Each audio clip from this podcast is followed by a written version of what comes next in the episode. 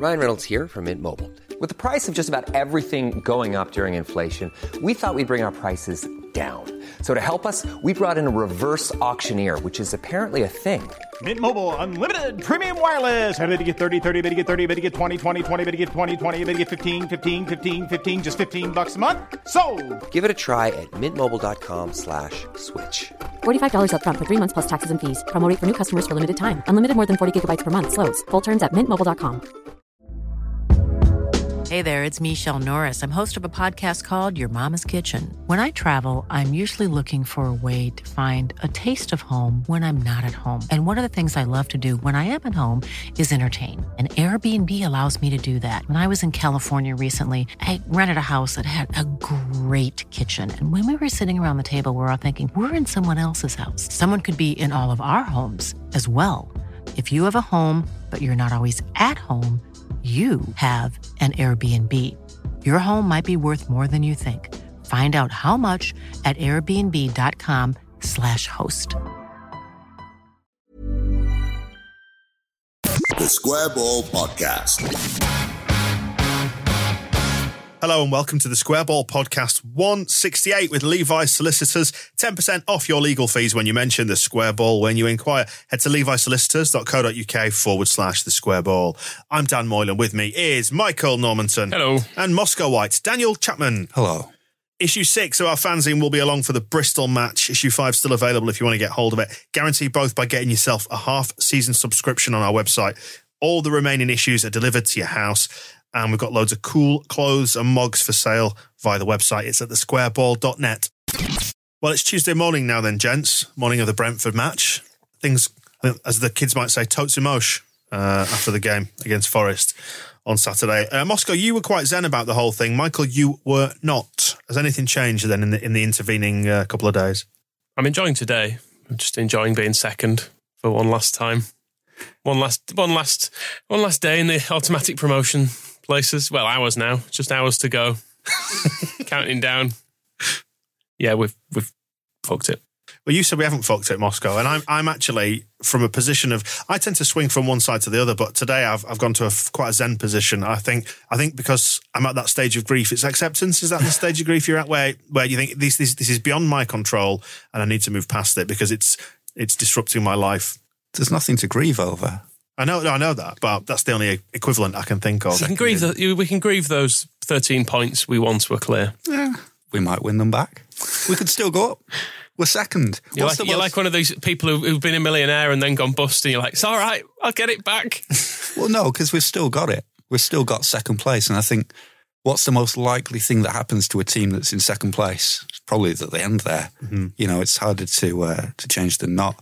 Yeah, I'm still still reasonably relaxed. Like went home Saturday, Ironopolis by Glenn James Brown. That's a good book. So I've- I read I read the rest of that. There's, What's uh, that about? People from Teesside might know the legend of uh, of Peg Powler, who is a witch who lives in the pipes.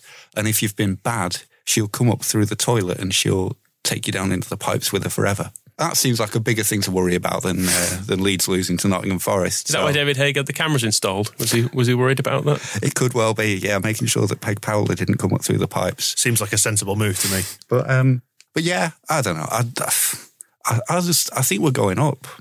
I mean, I do, despite everything, uh, and I said it on Saturday. Uh, despite swinging wildly from one side to the other, despite you know the, the anxiety, despite the, the crisis of confidence, I still think we will go up. I do. The thing with the Forest game is that we've been saying for about six weeks that every game that we've lost, we've played well. You know, we that we've played well enough to win, but we've not got the result. This is the first game where we actually played badly. And you can see we talked about some of the reasons for it. Ben White is not a midfielder. Um, we missed Ben White at the back, so we're kind of two players down from that. We've got Kevin Legrand is is getting ready to come in and make the difference that we we need him to make in attack. But that was the first game I can remember. I can't remember the last time we played that badly, or the last time we came out of watching a Leeds game and thought, "God, they were shit today," as they were against Forest. So if we have one really bad match in every thirty, we should probably do all right out of that kind of um, average. You If are right. If, if you strip all the emotion out of it, you are. I think that's the problem is, is that we can't strip the emotion out. and we can't strip out a goalkeeper who lets in every shot that he faces and a striker who never scores. Yeah, we've got options there, though. We have another goalkeeper, and it does sound like that decision is going to be taken out of Bielsa's hands sooner or later. I think they're talking about having the uh, the hearing this month. So it's, it almost sounds like the last 12 games of the season will be Meslier. What, what if he's innocent? yes. What if? I mean, Um, is anybody really? I mean, from a moral standpoint, you want you want him to have not done it, but Yeah. everyone at this point tragically is thinking, well, if he has, So we'll have the other keeper for a lot of games, uh, whether that's a good idea or not. So it's going to happen at some point. And then Augustine, we know what the the story is there that they're trying to train him up to uh, being useful. How long did he have in this match? It's about twenty minutes, wasn't it? yeah, So he's he's at the twenty minutes stage. It's not going to be weeks and months before he's ready to start. And I don't think how excited we were about him when we were looking at him on like the the social media video that was getting a look, uh, look he he's he's got in a posh Uber and he he came on a plane and he he went to a hotel. Look how exciting this all is. I don't think that should have been lost in the last two weeks of him getting ready to play. I don't think there's any reason not to think he could still score the goals to take us up. And form changes, doesn't it? Results change. you said that last week. yeah. One thing I think, um, just returning to Saturday, that was mildly concerning to say the least, was that post-match interview that's done the rounds with Luke Ayling. He said the first goal killed us, and you know you've said we played badly on Saturday, but as we mentioned in the match ball, we played all right in the early stages of that. We were knocking it around quite nicely, and then that goal's gone in and just knackered us. He did seem bereft. He, he seemed, you know, if you've chatted to a mate whose long term girlfriend's just left him, he had that sort of a vibe. It's like it was going so well, and then I don't know. It just uh, I don't know what I'm going to do now. It's just she's gone. She's with him. Didn't see it coming. I thought I thought we'd be together forever, but we're not. We're, we're third. She's moved to Nottingham. Oh God, things change though, don't they? Footballers are like like all of us. You know, we were we were all buzzing after that Millwall game, weren't we? Something can turn it around. I was looking back actually, trying to find some crumb of comfort. And the seventeenth of Feb, two thousand and nine, is that two 0 defeat at Hereford that people said was well, it was one of the many points that people said was a low point because there were there were many in that sort of an era, weren't there? When you had to be like, no, this is definitely the worst, and a week had passed, and you say, no, this is the worst. Mm. But after that, we didn't lose again until the thirteenth of April. Uh, The thing is, as well, it feels like the misery gets compounded and the challenge gets greater every single time we, we drop points. But actually, it doesn't, does it? No. Because if we win tonight against Brentford, suddenly the world's going to look glorious again. It's it's just fine margins, just like so you're swinging from one extreme to the other. Yeah, the, it's annoying that the 11 point gap didn't become the 13 point gap that it should have done, and that then now it's gone. But even if we still had an 11 point gap to third, we wouldn't be up.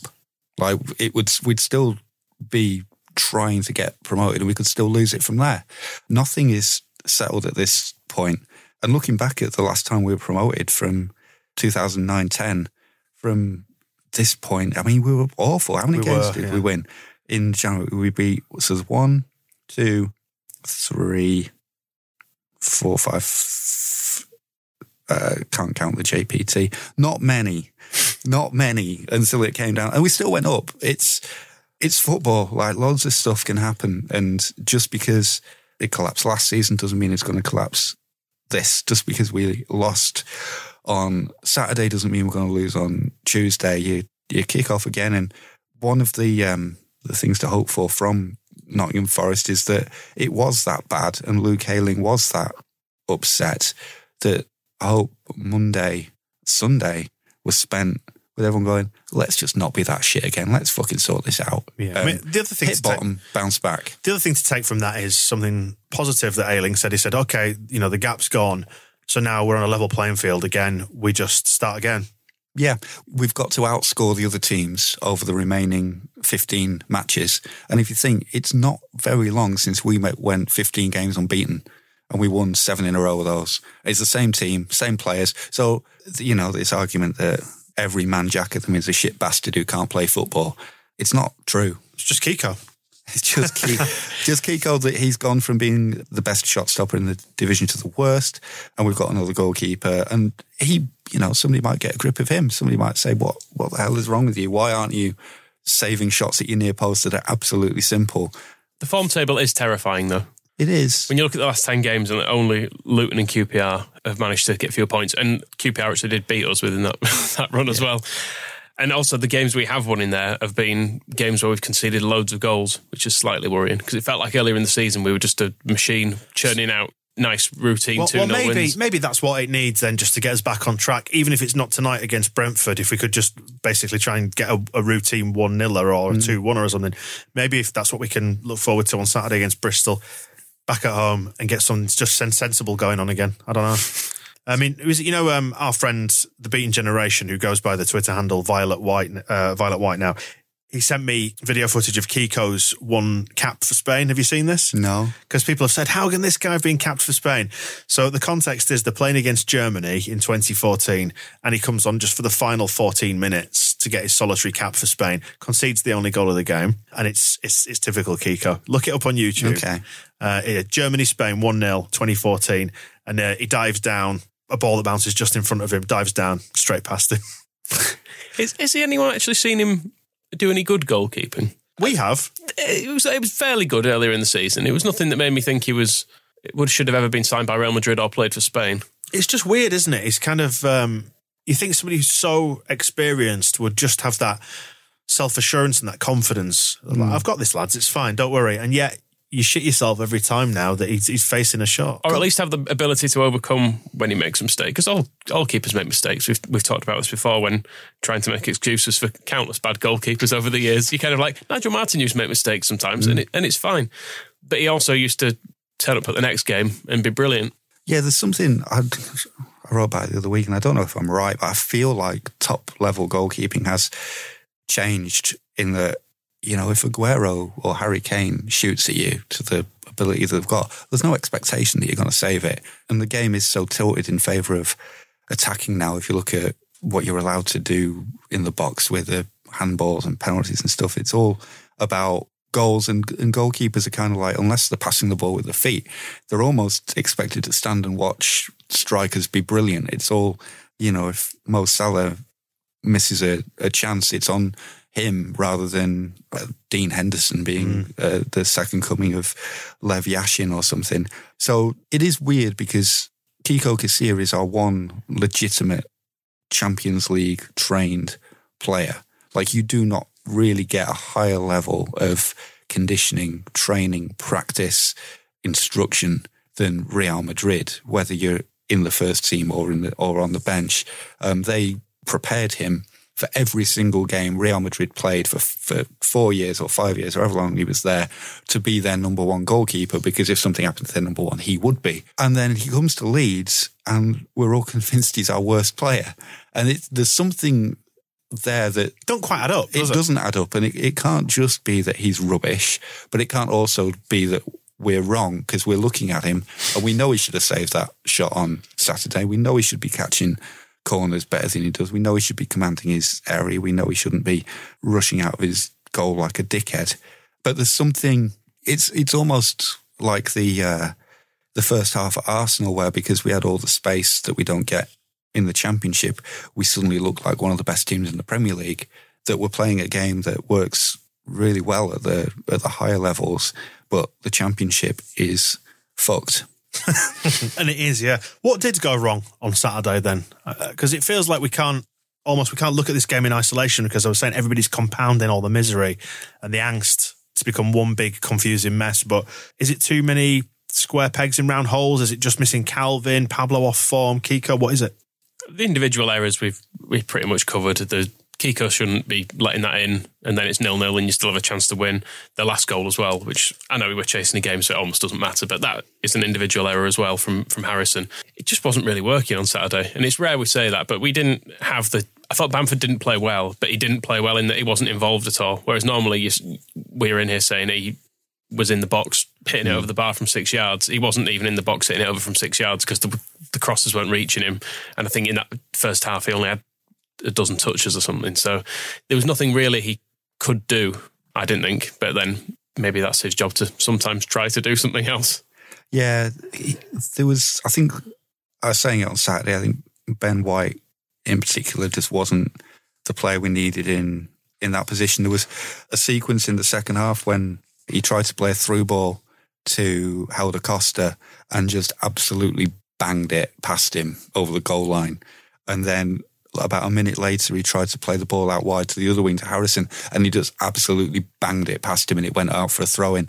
If that had been Calvin Phillips there, he plays that through ball right. He gets that ball to Jack Harrison, um, and so much goes through that position normally.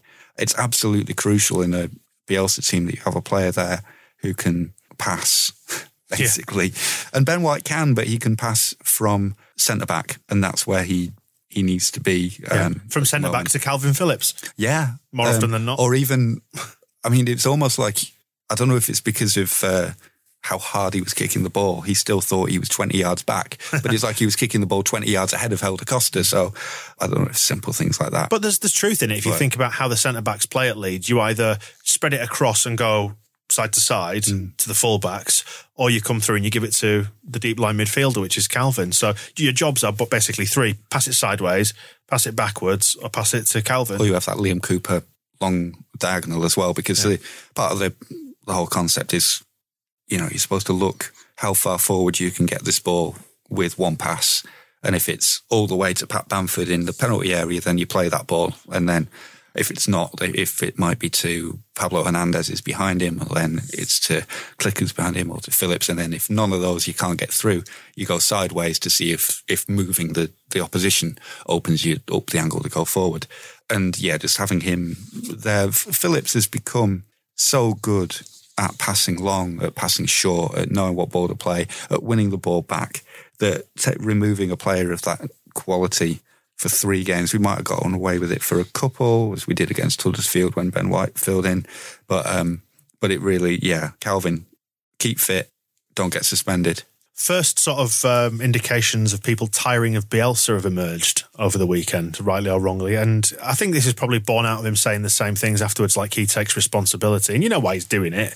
Um, I'm, I'm absolutely sure he could point some individual fingers for some of the things that have gone wrong over the recent weeks, but he refuses to do it because it's part of his his ethic is to uh, take the, that responsibility on his shoulders, and you win and lose as a group. But people sort of making those noises. Oh, I'm sick of hearing it now. I'd rather he did that than the Gary Monk approach, which is just to come out in the press pointing fingers at everyone but him. I, am sure behind closed doors he is saying to Kiko, "Could you just stop being quite so shit, please?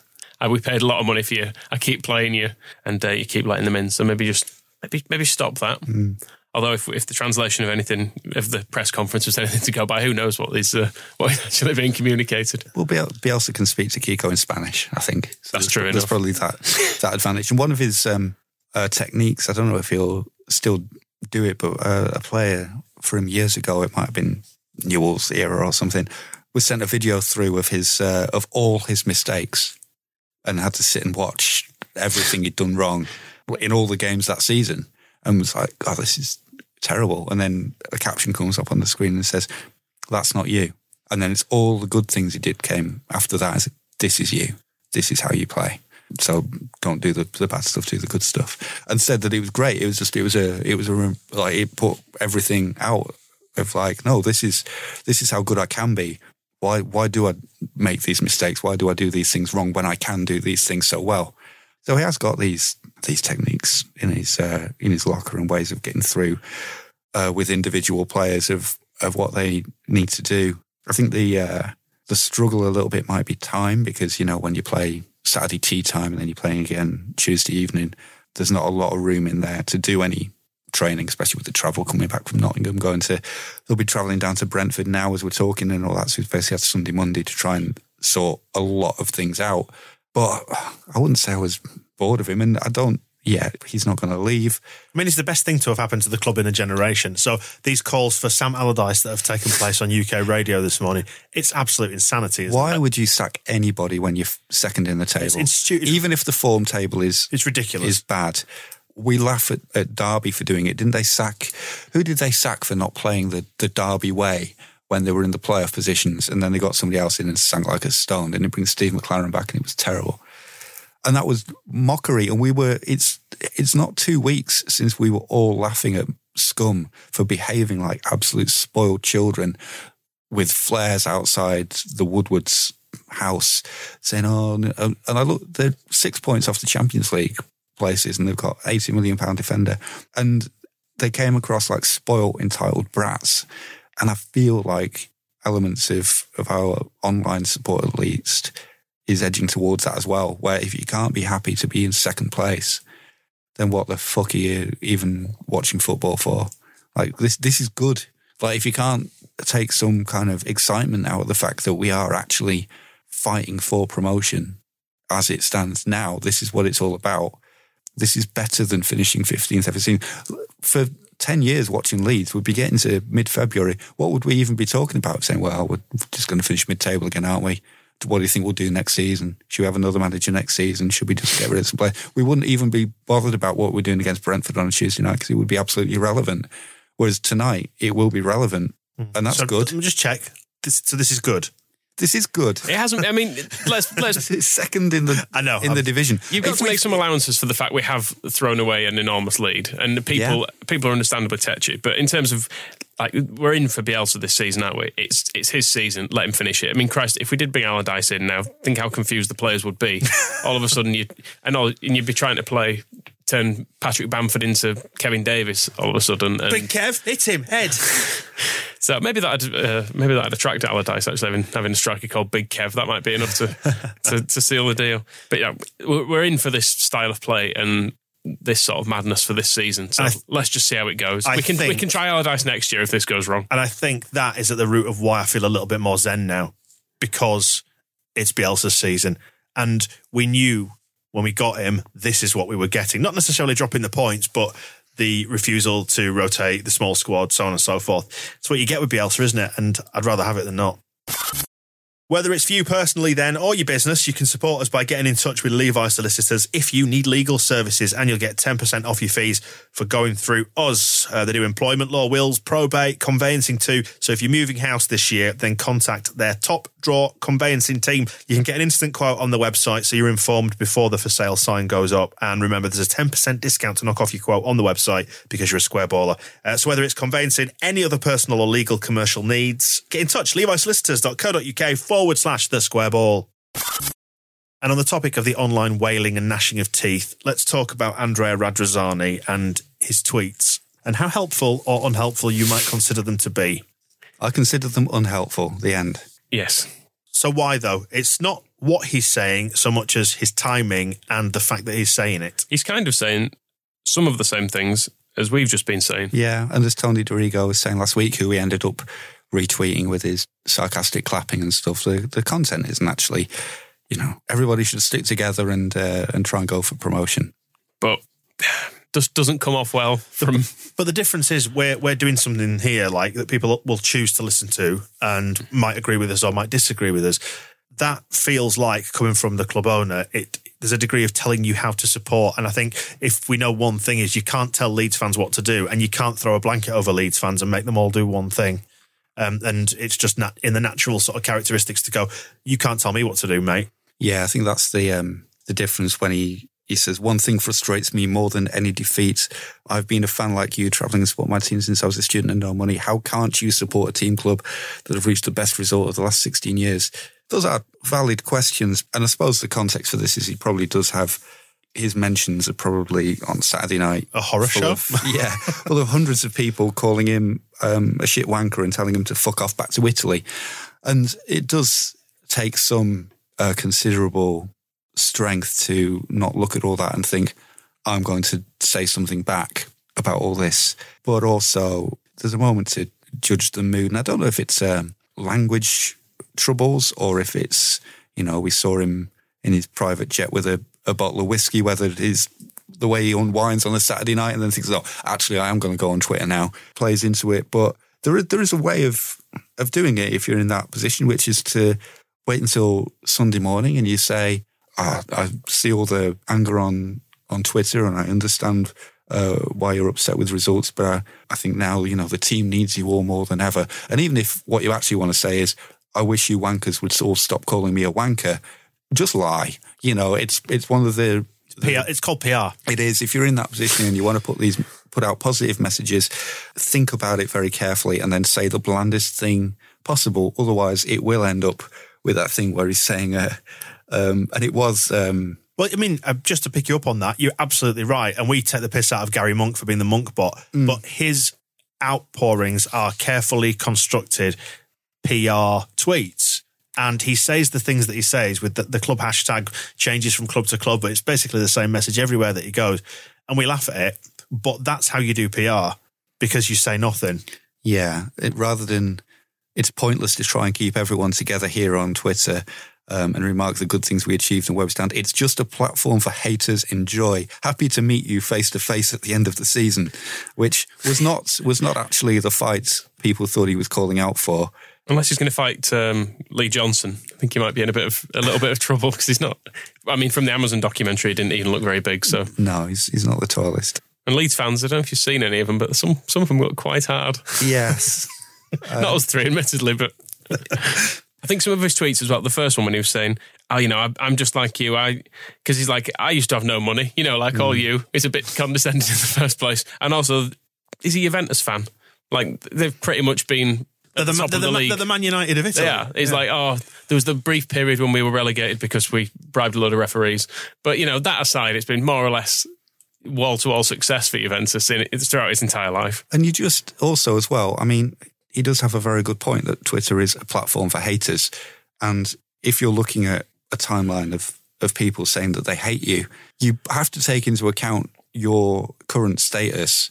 Tony Dorigo won the league for Leeds United. So if he comes out and says, I think Leeds fans need to calm down, stick together, stop tweeting at people and being angry, people are going to be like, oh, Tony Dorigo won the league, you know, and he's, he's, a, he's a good guy. Whereas if everybody's angry at you, you could come out and say, right, everybody's getting a free kitten. Said, ah, fuck your fucking free kittens, you shit bastard. Don't want a fucking free kitten. Wanted three points today. Why aren't we signed a striker? It's just, there is no, there's nothing you can say in those situations. And so saying nothing Is the best. is, Yeah, is yeah. the best policy. I mean, Um, I think that's the thing is people go, well, he's got the right to reply because this is one of the two arguments that follows is that he's got the right to reply. He has, but the objection to it is not that he's got the right to reply; it's that he replies and what then flows from it. And there is there does have to be then a question as to you know why people feel the need to spend Saturday night tweeting angrily at somebody, and then if he does actually reply in kind, oh my god, I can't believe he's tweeted angrily at people. It's like, well, you were doing it, so he can do it. It- you know that it is. It works on both sides. Some some arguments are,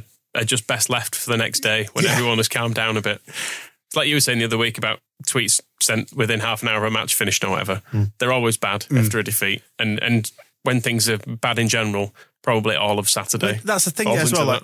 I mean, from the square ball account, like after we lost on Saturday, because everyone's so upset, you just sort of pull back from it a little bit. And the example I give is as well as uh, basic media and PR stuff. Like the club's official account didn't tweet anything from full time on Saturday until noon on Sunday. That was the first thing they put was noon on Sunday because they know anything they put will meet with a bad reaction. Yeah. It's about timing. It's not about the fact that you're saying stuff. It's just the fact that everyone's upset, but once everybody's slept on it, everyone's calmed down a little bit more, and it's fine to then start putting things out. There's a, an advance to this. I'm going to skip ahead in our uh, thing here to the conversation about Leeds needing a sports psychologist, which has been something a lot of people have been saying. Is- And you saw it with Luke Ayling, and you're thinking, why does that player look under so much pressure? And should we get somebody in? And Graham Smith interviewed uh, Gary Bloom, who is clinical sports psychotherapist at Oxford United, um, who unsurprisingly did think that um, if he was employed at Leeds, he is a Leeds fan, and but he basically said, yeah, they they should employ somebody like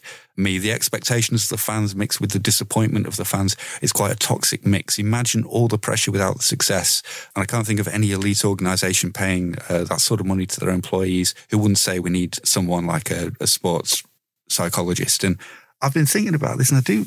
It's probably true that it's it's useful for players to have that, but it also feels a little bit like all the the stuff about Anne Helen Petersen writes a lot about burnout um, and millennial burnout, and I wrote about last season what she'd been saying about it related to the whole Bielsa thing and the fact that there's now this industry around like if you are burnt out, Who's the writer? Sorry, Anne Helen Petersen. If you are burnt out, you can go to um, Gwyneth Paltrow will sell you a hundred dollar candle that will solve all your problems, but it won't solve all your problems because if if it did, then you wouldn't need a hundred dollar candle. And there's an, there's an element of bringing in a, a sports psychologist to help them deal with this pressure. Why not just reduce the pressure? What if they were under less pressure? What if they did, you know, if we didn't have to bring in a sports psychologist because hundreds of people weren't tweeting them on Saturday night calling them shit, that might actually be just as beneficial as not bringing in somebody to help them cope with hundreds of people calling them shit. And it, I mean, it's If we had a sports psychologist who was on Twitter as well, he would he himself would have loads of people why haven't you fucking sorted this calling out? him a shit bastard. So then he'd probably have a crisis of confidence, which would then transmit to the players. I was, I was thinking, uh, relates to that. I was thinking about, you remember Gianni Vio? Yes, We, piece- we would yeah. love a set piece coach now, wouldn't we? There's nothing anybody wants more than a set piece coach. but that became a joke, didn't it? It was like, absolutely the worst "Oh, idea anybody Bloody hell, got a set piece, coach. And it's it's it's something massive and structural in football because the other aspect of it is when you're talking about promotion, why are the players under so much pressure to, to win promotion? There's the pressure from us, the fans who who want it, and then I've sort of written in the YEP today, like questioning why we want. What's so good about promotion? It means, oh, great, I won't be able to actually afford to watch Leeds anymore because the tickets will be too expensive, and VAR No, no tickets on the gantry. no tickets. I, I didn't say it. And then, uh, and VAR fucking ruins it anyway. And it's the whole experience will be sanitized. So basically, the football that we love will be ruined by this thing that we're having breakdowns about in February because it might not happen. But then there's also there's the there's the other side of the Premier League, which is that hundreds of millions of pounds are at stake on this. You know, Andrea Radrizzani, we may may mock him for being potless, but the the difference to whatever takeover deal or whatever money he's put into the club is enormous financially. So if you think, you know, fucking Andrea Radrizzani doesn't care, even if it's just about how much money he's going to have in the bank in June, that would have to be bothering him. Players on promotion bonuses, salary increases, there's millions of pounds at stake. It's no wonder Luke Ayling came out of it on Saturday night and looking as if his not only had his girlfriend left him, but she was haunting him in the pipes like his girlfriend was fucking Peg Powler. And they're supposed to be getting married this summer as well, poor thing. Yeah, and that he's he's faced up to uh, Kyle Bartley being his best man and being a Premier League defender, and he's not. and you know, uh, maybe what's the budget for the wedding if he's a Premier League player, and what is it if he's not? So, so much going on, and yeah, you can bring in a, a sports psychotherapist to deal with it all, or maybe just look at football and go, football, football's fucking mental. Um, and why is it so mental? And is there a way that maybe reacting to a result on February the what was it 9th, 8th? It's the 11th today, as if everything has fallen apart and it's a disaster when there's still, you know, the season runs until May. I don't know. I think everybody could relax and it might help. I want to look back on this season because I was thinking about why I'm so relaxed about it. I think we're going up. And when we do go up, I want to look back on this season as a, as a time that I enjoyed and that it was good. That, you know, Leeds were playing exciting football at the top of the at the top of the division, trying to go for a promotion, and it got quite tense. But that's sport, isn't it? You know, what would uh, what would Leeds United be like if we hadn't had Bournemouth when it went to the last day and we and Chapman scored to to go up, and if we hadn't had Bristol Rovers and Beckford scored on the last day to get us up? That's what happens in football, and that's why it's fucking brilliant. And also, I don't want the uh, the open top bus to be pulling into Millennium Square with the the trophy and to be sat there thinking, there they are, all the shit that I hate, wankers. When it just it seems like it could all be an absolutely pointless spunking of futile energy when we might actually still go up and it'll be fine. So there'll be plenty of time to be angry about it in the summer. And then if we don't go up, there'll still be another season will start next August. Enter Salem Lamrani with his timely. He uh, gets it. timely graphic. And and the line that struck a chord with me was support the lads because they need it and they deserve it. I know them and I can tell you they are good men. And they, I think they are. That's the problem. Except Kiko. 'cause- Uh, Bielsa said something about that the week that he has a, um, a squad of brilliant human beings or something like that, and uh, and they are, and And Kiko Casilla. and Kiko Casilla and Kiko Casilla apart. They've been together quite a long time. I think some people that's you know familiarity makes uh, breeds contempt. Where Liam Cooper might be concerned, but also it's a good thing that these players have been. Um, Don't we want a squad of bastards? Let's have a squad time. of bastards. well, it would be easier to to get angry with them, but it is kind of like I would like this lot to go up because they they seem decent It's a very apart niche. Getting a bastard is a, a mixed bag, though, isn't it? Because sometimes you get a Vinnie Jones bastard, and sometimes you get a Belushi bastard. Yeah. Do we want Michael Brown in midfield? and Is the that two are very different. Very give you very different outcomes. The tension not helped though by what we saw in the press conference yesterday, and poor old Diego Flores, who is Bielsa's translator, but is seems to, he seems to be bearing the brunt for a ramping up of the tension because there was a slight miscommunication. Wasn't it a mistranslation; it was just a miscommunication yesterday that ramped things up to new highs. It got Bielsa tetchy. The journalists were explaining themselves. So, for the benefit, if you haven't watched the press conference, to all intents and purposes, Bielsa was talking about Jean-Kevin Augustin and saying that when players come in, they sometimes go backwards before they go forwards, and that's why was that was that was the extent of it, wasn't it? Training is difficult, getting him up to the speed that we want, and sometimes you take backward steps, sometimes forwards. because they'll be increasing the level of training that he has to do. So it will become more difficult. As he gets Yeah. stronger, it will become more difficult. Yeah, and um, Increasing his difficulties was the phrase. Well, that was the caused phrase. problem, so wasn't it? Flores said increasing his difficulties, and I think it was the Sky Sports journalist, wasn't it, who said, "Oh, "Sorry, could you just clarify?" And it was basically asking, "Are you saying he's gone backwards since he joined?" That's what he just wanted clar- Yeah. clarity on. But Bielsa took this as a, "Well, you're taking the piss out of me for giving 20 minute answers, but here you are asking me the same question again about why is Augustin not playing?" And he wasn't. It wasn't intended that way, was it? But it just kind of got lost through Flores. As um, as a someone who doesn't speak Spanish, and I think probably all of us were just going, no. No, yeah. watching it going. He didn't mean that. Yeah. He didn't. No, he didn't mean that. He didn't mean that. Just like let's just stop, stop, stop. It's fine. Just everyone calm down. Move. Just do another question. It was a question for the translator, really, wasn't it? But I don't think Diego Flores feels because he's not a translator, like that he's empowered to uh, to just deal with that one. If it had been uh, Phil Dickinson uh, who did the Big Kevin press conference and did Bielsa's first, he would have said, "Oh yeah, what he means is is this," and probably would, would then have explained to Marcelo. But um, Diego just put it back to Bielsa, and he he came back with, "You are all laughing at my long explanations, and now you want another long explanation." Yeah, all got a wee that I already gave you. it got a wee bit uncomfortable when you think what's at stake and all the anxieties surrounding this promotion, all the stuff we just spoke about. You kind of think, don't don't poke the bear with a hmm. stick. We don't want, don't want to make It any, was just any upset. loads of aggro that wasn't necessary in the room, and for all the people watching, I felt I felt awkward watching it. Yeah. I was I felt bad for felt bad for Bielsa for for thinking people were taking the piss of him. I felt bad for the journalist who'd asked a question he had to ask because he'd been told that he'd got worse, and then I felt bad for Flores who's trying to hold the whole thing together. And then you got you got Paul Graham Smyth, whose Northern Irish accent doesn't cut through, so he's having to put on a posh telephone voice so Flores can understand him.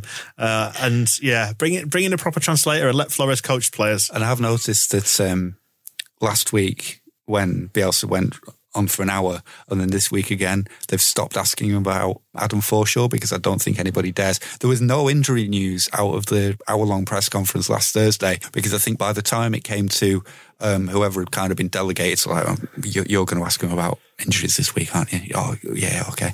It had just got to the point where it's like, I think I think we'll just wait and see what the team is on Saturday. Because this, this is the first one where I thought, you bloody cowards, because nobody nobody piled in and said, are you going to drop Kiko Casilla Yeah. because he's shit? That was the other question that Yeah, didn't get asked. And, did- and it was funny, the, uh, but you kind of get it as well. You know why, don't you?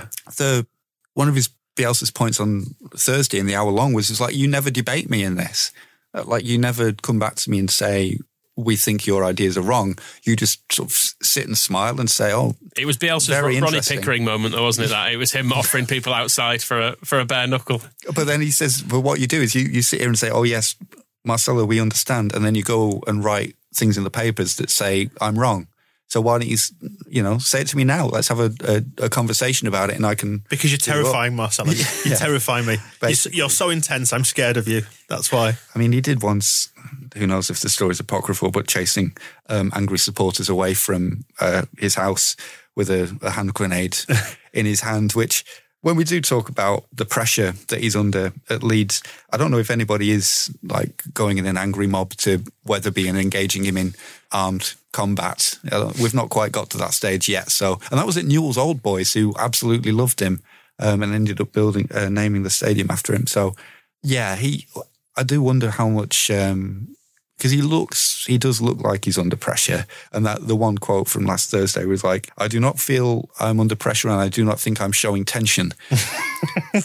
But then also, uh, If you say so, Mr. Bielsa. I'm fine, mate. I'm fine. I'm fine. I'm fine. but then you think what he has been Just calm down, will you? I'm fine. where where he has been to, where he has been chasing fans with a hand grenade and and the whole, you know, being manager of Argentina and fucking it up and having the entire hopes of Chile resting on his his shoulders, not just in football terms, but you know, politically, culturally, everything. He's been through it, and that's almost it's an argument. I don't think he'll break. I think he'll bend, but when uh, when he does say that he's not feeling tension, maybe he just uh, he has a, a higher bar. Although again, I suppose contradicting myself, but um, uh, Mr. Jimeni on Twitter, who translates brilliantly the uh, uh, video clips and press conferences from uh, Marcelo Bielsa's past and puts them on Twitter and YouTube. Did you see the story from his two ex Chile players when they'd lost? I'm laying in, uh, naked on a stretcher. Yeah, they'd lost lost away Walked to into, a little, walked into a little side room. Yeah, and found him on the physio's bench lying naked and apparently just lay there for about half an hour suffering. um, he was asked how he copes with pressure. to be honest, pressure. that's me after most Leeds defeats that. He was asked how he copes with pressure yesterday, and he said that is a private matter. so, yeah, if it is, uh, I mean, night, what, what problems can't be solved by getting naked? There's a question for you. the, the night after a defeat, if anybody does want to go around to his flat Wetherby and take it out with him, just bear in mind he's going to come to the door naked with a hand, hand grenade, and uh, and he will still be calmer than you are. just just wearing his uh, his branded Kappa socks. It's, it's an enduring image, isn't it? it is quite the um, under 23s in decent form as well. They uh, beat Bolton four one. to Derby. It beat Bolton four one though. Oh, we didn't Yeah, mention we didn't mention from the press conference as well that Tyler Roberts isn't properly broken. He Just just, a kick. got a kick. a big kick. Uh, but I was going to just segue into the Youth Cup as well. Although we lost to those lot over the hills. Oh, by the way, we are looking back on the um, the 1993 Youth Cup final in the extra ball this week as well, which we'll talk about in a bit. Um, good to see the Leeds fans over there in fine form. A little bit mean to some of these millionaire children trotting around on the pitch to uh, Old Trafford. I mean, it, it was nice. I thought to hear, hear them being baited and booed their every their every touch, encouraging the youngsters. There seems to be one um, one lad who was getting the brunt of it. Who's their their star player because he's got he's basically got big hair, so he stands out. So he's Hannibal Mejbri. Oh, also, and he's called Hannibal. and how much he cost does tell you like the big differences between where we are and where the Premier League is. Signed uh, for five million pound euros when he was fifteen. No, when he was sixteen. Sorry, he's seventeen now. That's insane. Rising to ten million uh, based on appearances and, and what he does. And we're all like. You know, why didn't couldn't Timoduskov? Why hasn't he torn up the division yet? Well, because he came on a free from Barcelona B, and yeah, the real talent is probably the ones that are being bought and sold um, out of schools for ten million euros. What we're saying is Manchester United traffic children. Is that it? Well, that, that's proof. Yeah, all all Premier League clubs did. I did enjoy. Um, well, I mean, Scum keep being linked with Jack Grealish, don't they? But from what we saw of this lad, he's he's more than capable of I running through midfield and falling over. I hope that when Villa get relegated, that they that Man United drop fifty million on Jack Grealish because he's not that good. They can probably do. They could get more out of him for than that. Yeah. If it, if it's Man U, they could probably do him for 120.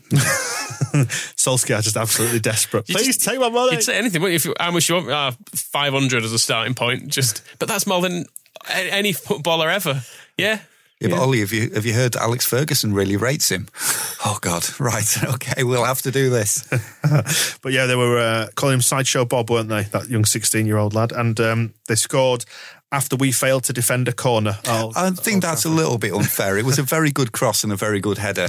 It it wasn't quite. Um, And they're only children. They're only tiny, aren't they?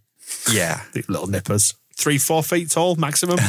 Yeah. It, it was a it was a very a good performance, I think, because as we've said, that is the difference. I don't think any of our we our youth players that we sign are people like McCarron and McKinstry who who are getting Yeah, from 100 grand Carlisle from for Carlisle. a couple hundred grand or whatever. We're not going into Europe and dropping five million quid on people. So to to get put a decent shift in against this lot, and they, they're used to playing at a higher level as well because the way youth football is is structured, you play against harder opponents every week if you're in the Man United youth team. So it's a more much it's a big step up for for our it's, boys. it's one of the aims for um, Leeds this summer. Is even before moving to Matthew Murray with the new training pitch that they they want to build in a few years.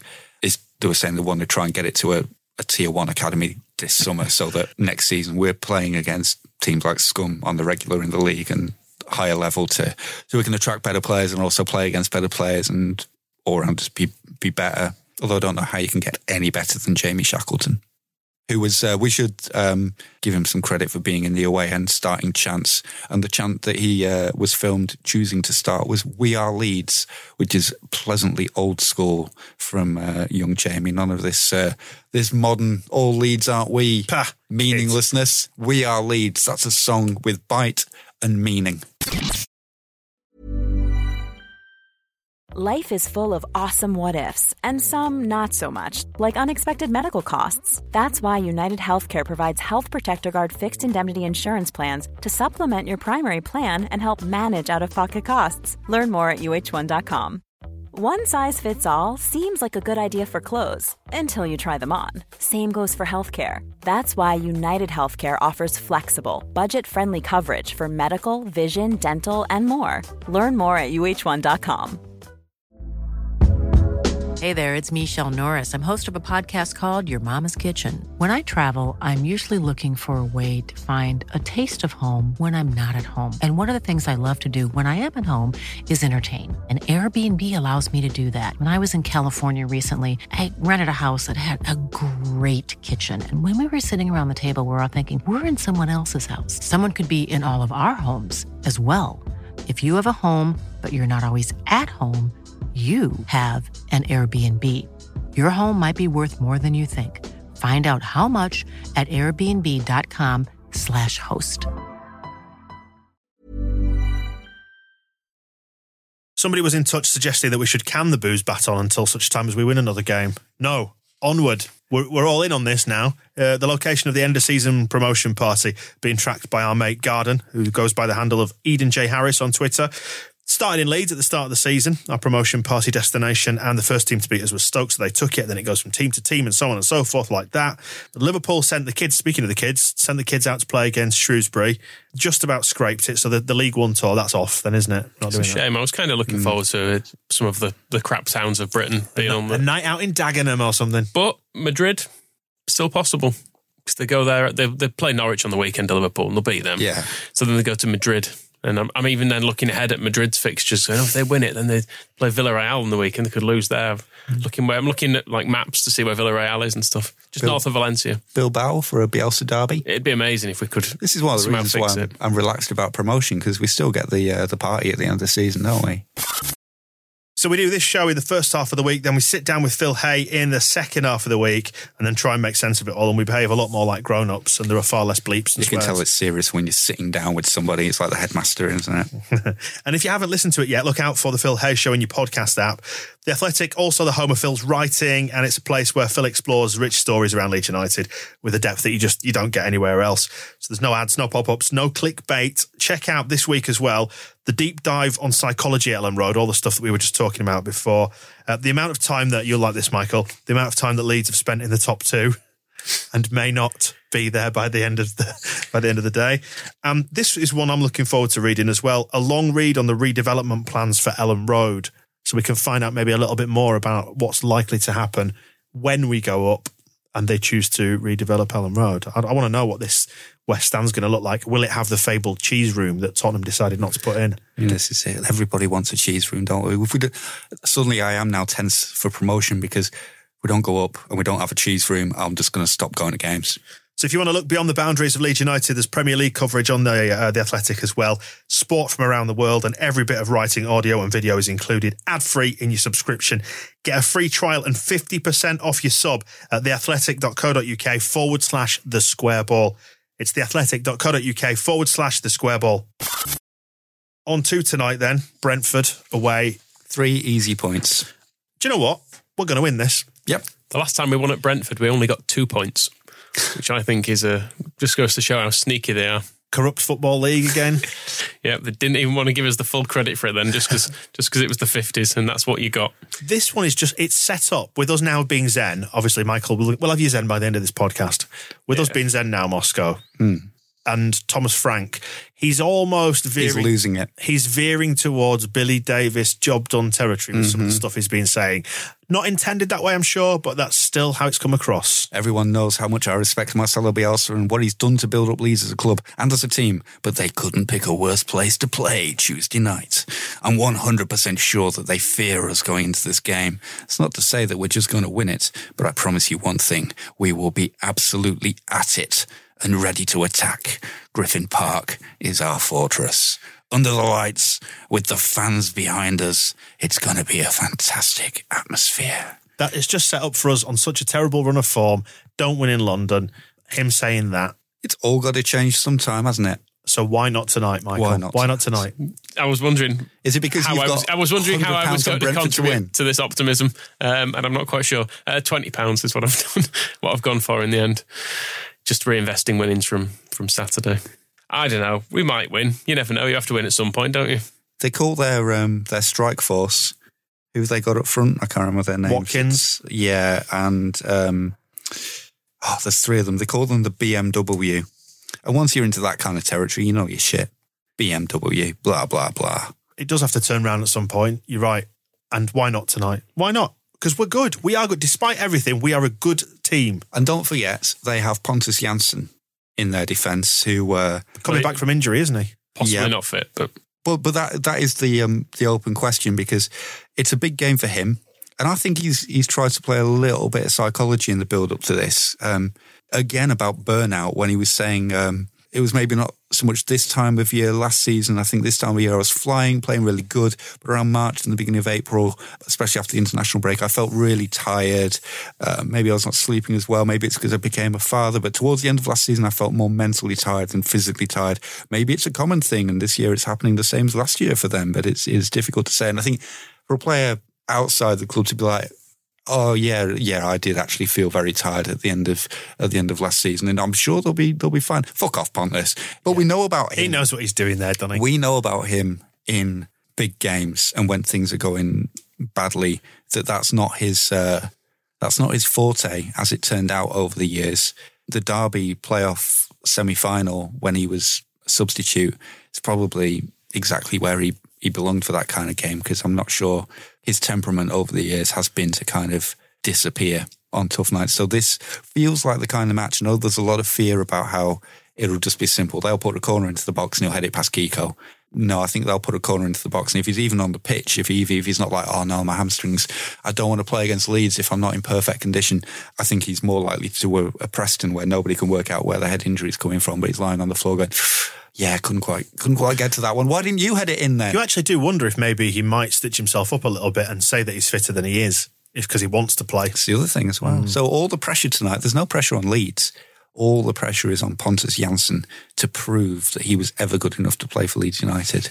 Um, and I think we'll know at uh, half past nine tonight that um, that because Pat Bamford, of all people, has scored a hat trick past him, that he was not. The one thing that we do look to optimistically maybe tonight is that they will attack us, which should give us a bit of space to play. That's it. The BMW has got to, they've got to put the key in the ignition. They've got to rev that engine. They've got to flash the headlights. They've got to do all that kind of stuff. It's probably got one of those trays underneath with blue LED lights. They can't afford to just take that cruising slowly around the corner, can they? They have to absolutely bomb it down a high street at 50 miles an hour and crash into a bollard. I like how you've made it a really chavvy BMW. Of course it is. Brentford. I don't know what Brentford's like. Nice pubs, aren't there, on the forecast? But they're leaving anyway. Griffin Park is our fortress, and we will never play there again after this season. Hmm. Fuckers. Their new ground is surprisingly tiny as well, compared to even to Griffin Park, which ain't big. It's not much It's all bigger. about expectations, isn't it? They expect to be shit. Because they often are, and they will be tonight. Dreadful team, s- top to bottom. So what are you going for Just a tonight? bun- a bunch of players that they've signed off football manager. What are you going for tonight, Michael? I think we'll lose. Mos- Moscow. 4 0 win, Bamford hat trick. Um, he'll go off for the applause. Augustin will come on on and uh, and get his first goal for Leeds to crown a 4 0 win. More realistic prediction? Maybe not 4 0, but I think we'll win.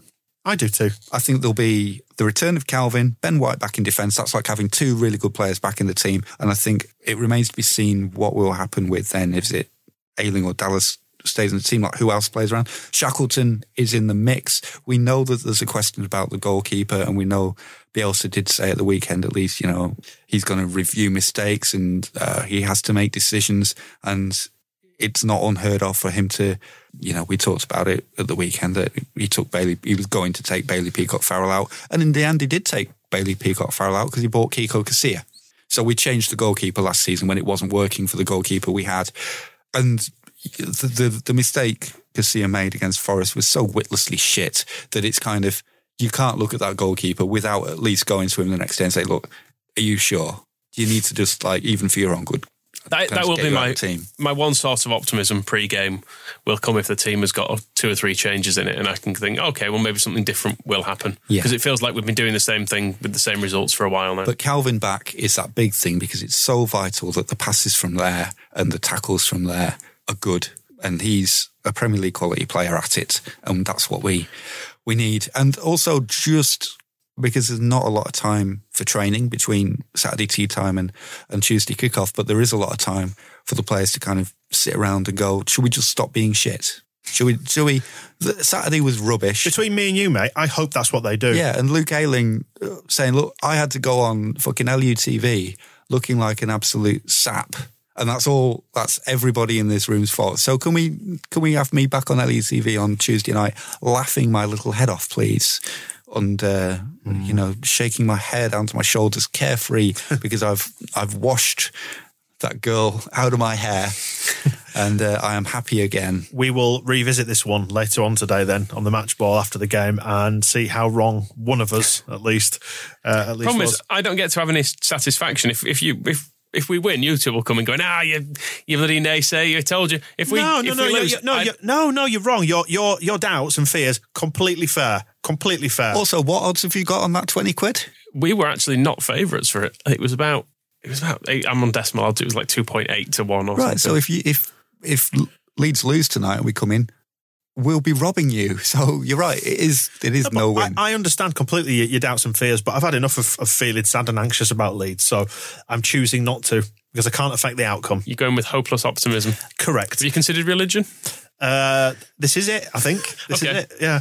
Uh, and then on to the weekend, and we will have, well, well, a unique sight at Elland Road. You'll have Marcelo Bielsa sat on his bucket in the technical area, uh, patrolling the lines, and then you'll have Lee Johnson stood on a bucket just so he can see out the dugout. I was going to say, I thought you were going to go with sat on his bucket, still towering over Lee Johnson. yeah, and that as well. he does seem to be getting shorter, doesn't he? He is. It's, Yeah. Maybe there's a, Benjamin Button thing going on. He's just shrinking He's as he gets, regressing, uh, yeah. gets I think the angrier, hungrier. angrier he gets, the smaller he becomes, and he picks fight. Maybe he's just picking fights with bigger men as time goes on, and he feels more more need to prove himself. Well, that's like maybe he loses kind of his life. Some of his life force is built around anger, and it just seeps away, and he, he just shrinks an inch every time he gets angry. Maybe it's because of him, but weirdly, as much as I think we will lose tonight, I'm just not that just not that fussed about Bristol. I kind of think we might win this. Yeah, they're they're um they're like Brentford but rubbish in that they've got that atmosphere about them of them being quite clever in the transfer Yeah. market and They've you know they very- sell players onto to Brighton those defenders and stuff and that they Very high opinion of themselves. yeah they make those occasional big signings where which is think, ironic. "Ooh." It's ironic with where Lee Johnson's comes. you know that they signed um uh, who's that defender that they signed from Middlesbrough and they spent an absolute fortune on and you think oh you know Bristol are going for it but then you look around the rest of the team and you think oh actually they're shit I think the reason for this, actually, I'm just looking at our head to head record with them. We basically lost to them in September of 2016, and then we've just won more or less Yeah. every game other than that. And whoscored.com uh, has a, a very gratifying list of their weaknesses, which are uh, keeping possession, defending counterattacks, defending set pieces, stopping opponents from creating chances, avoiding individual errors, defending against long shots, and protecting the lead. Their strengths are attacking down the wings, creating chances, finishing scoring chances, and stealing the ball from the opposition. But then they can't keep the ball once they've stolen it. So, uh, you know, you don't have one, two, three, seven weaknesses on your whoscored.com report um, and then expect to beat Leeds United. And there is also an argument to say, you know, we were looking at this run of fixtures and everyone was terrified about sort of Christmas and the New Year that the really difficult extended run of fixtures comes to an end tonight. So even if it doesn't quite go to plan tonight and we only get a point instead of all three, Yeah. then we're heading into a bunch of fixtures that are all eminently winnable. A load of teams we can beat because we've beaten them before and we're a really good team. So it'll be all right. And Nakhi Wells, as long as we're not playing basketball tonight uh, on Saturday, I don't think he'll, he'll be anything to worry about.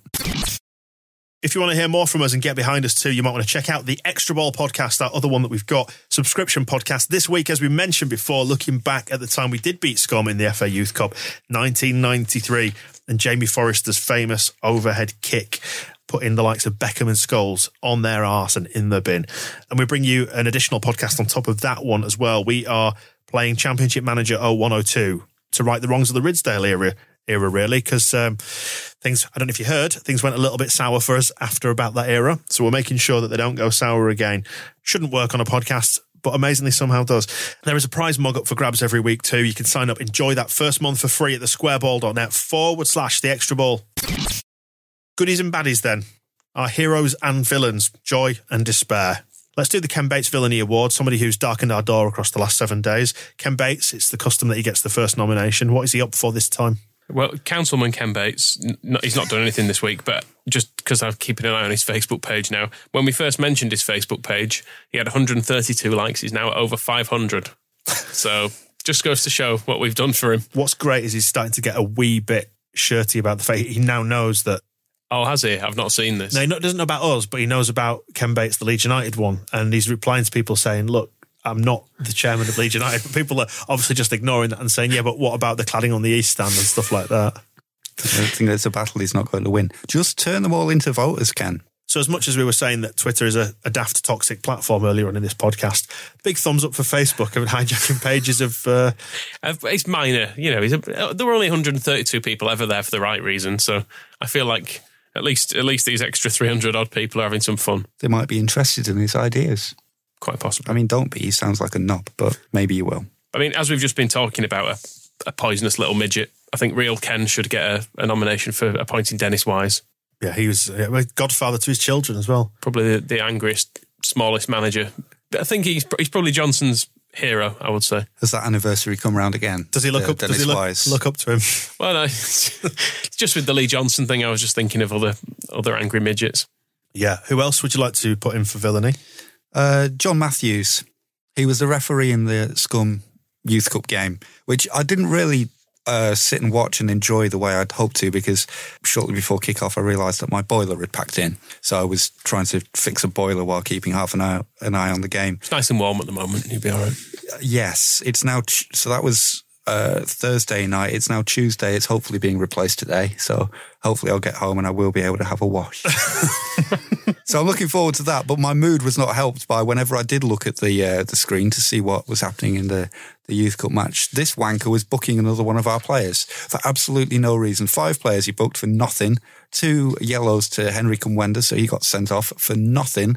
And it was just an absolute farce. He was a 100% incompetent homer um, who I think Leeds could have won that game if we'd had a proper referee. And not only was he a terrible referee who pissed me off um, at the time, but the amount of time it took me to find out his name so that I could put him on this list. It's not easy to find out the referee. John in a Matthews cup does sound like a name you've made up. To be honest. Or a No, bra- I- or like a brand of salmon. I, I assure you, Like I Aldi's, spent. Uh, Al- Aldi's tuna. You've you've looked in your cupboard and you've gone John West, Bernard Matthews.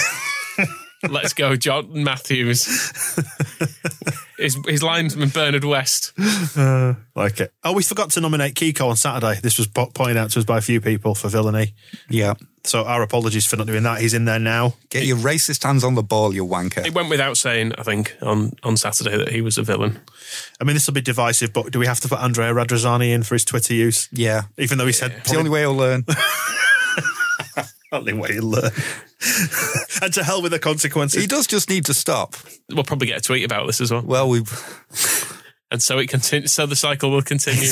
and we are responsible for it. Right, who else? I mean, do we need to nominate Pat? Well, both of us. Let's be fair and nominate both of our strikers. Neither of them scored. Neither of them scored. Useless. How much money are there there between them? Bamford was what seven. Kev's seventeen.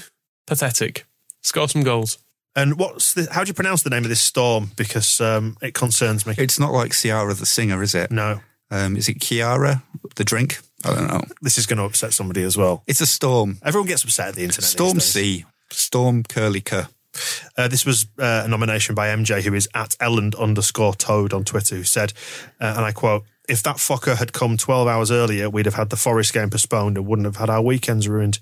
That said, though, it would it should be noted that if we postponed the game on Saturday, then Kalvin wouldn't be playing tonight for our victory at Brentford. We just need to get it over and done with that game, didn't we? So we've got Bates, Radrizzani, Both Bates. several of our players, uh, including our new multi-million pound striker, a storm, and a child's referee. Is The that it? referee wasn't a child, was he? He looked like a grown man from the from the highlights. Didn't act like one. Tell that to Lee Johnson. Should we nominate? Should we give it to John?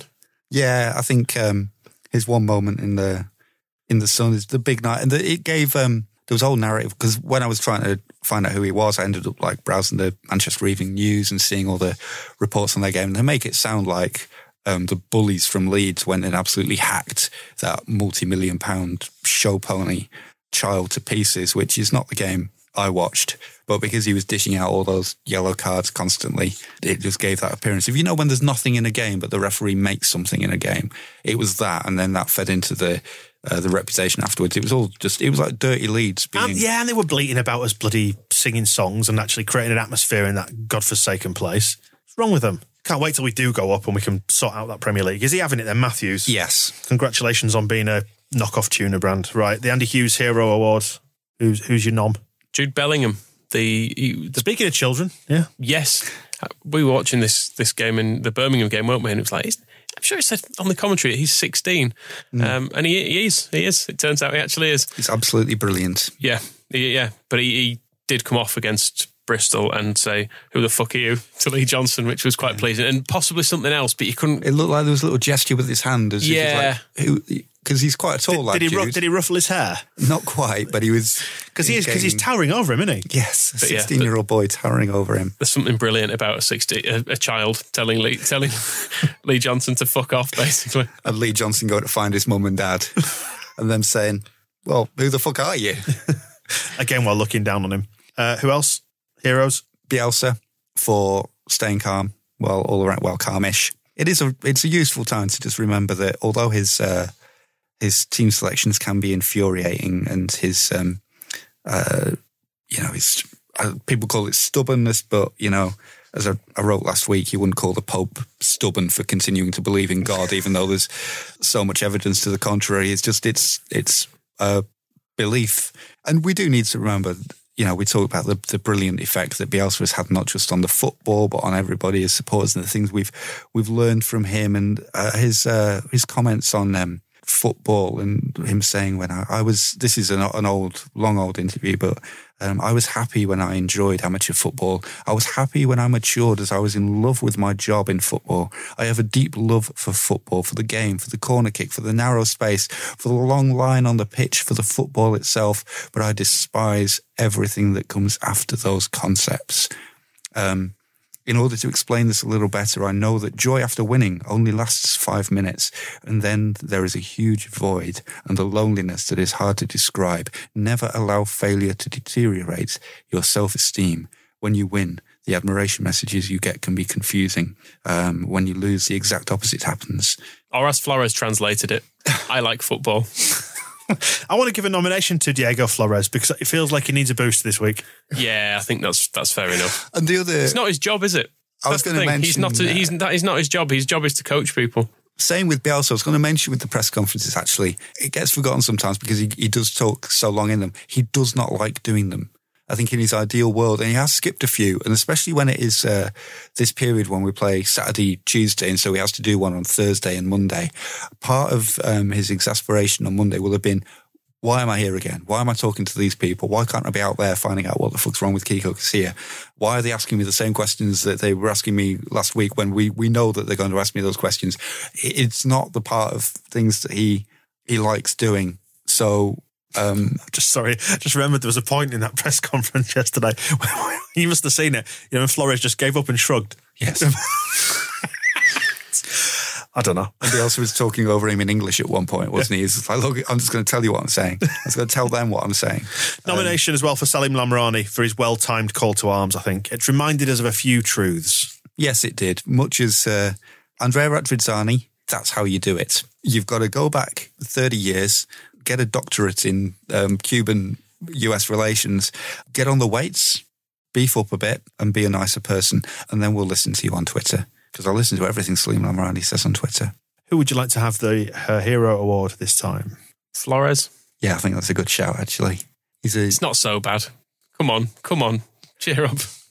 and he's doing well. We've all we've all had those days at work, haven't we? Where someone's having a go at you and it's not really your fault, and you're like, I shouldn't really, I shouldn't even be here in the first place, really. But I've been forced to do this bloody thing, and now I'm in the shit.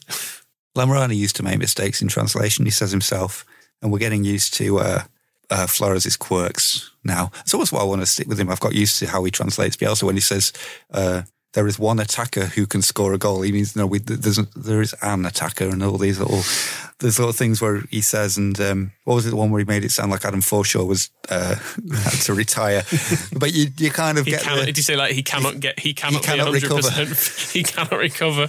we cannot recover to 100. percent Fucking hell, it's more serious than we thought. So Does he even know this? we uh but we're getting used to all that now and I'm, I'm looking forward to him translating saying we are delighted that we have won promotion and somebody has to say to him no mate we finished 10th Phil Hay Show is out and about later on this week with mags, mugs, and merchandise subscriptions to the Extra Ball and half season subs as well for the mag, all at the squareball.net.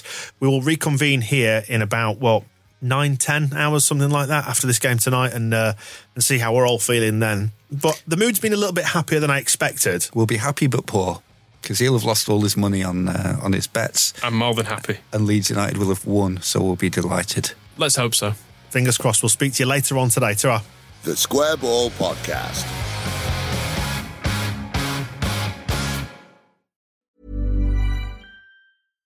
Hi, I'm Daniel, founder of Pretty Litter. Cats and cat owners deserve better than any old fashioned litter. That's why I teamed up with scientists and veterinarians to create Pretty Litter.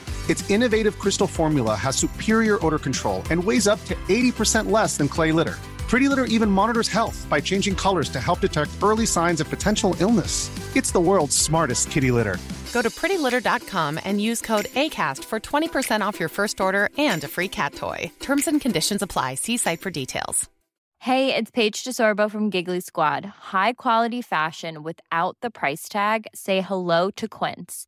I'm snagging high-end essentials like cozy cashmere sweaters, sleek leather jackets, fine jewelry, and so much more. With Quince being 50 to 80% less than similar brands. And they partner with factories that prioritize safe, ethical, and responsible manufacturing. I love that. Luxury quality within reach. Go to quince.com slash style to get free shipping and 365 day returns on your next order. Quince.com slash style.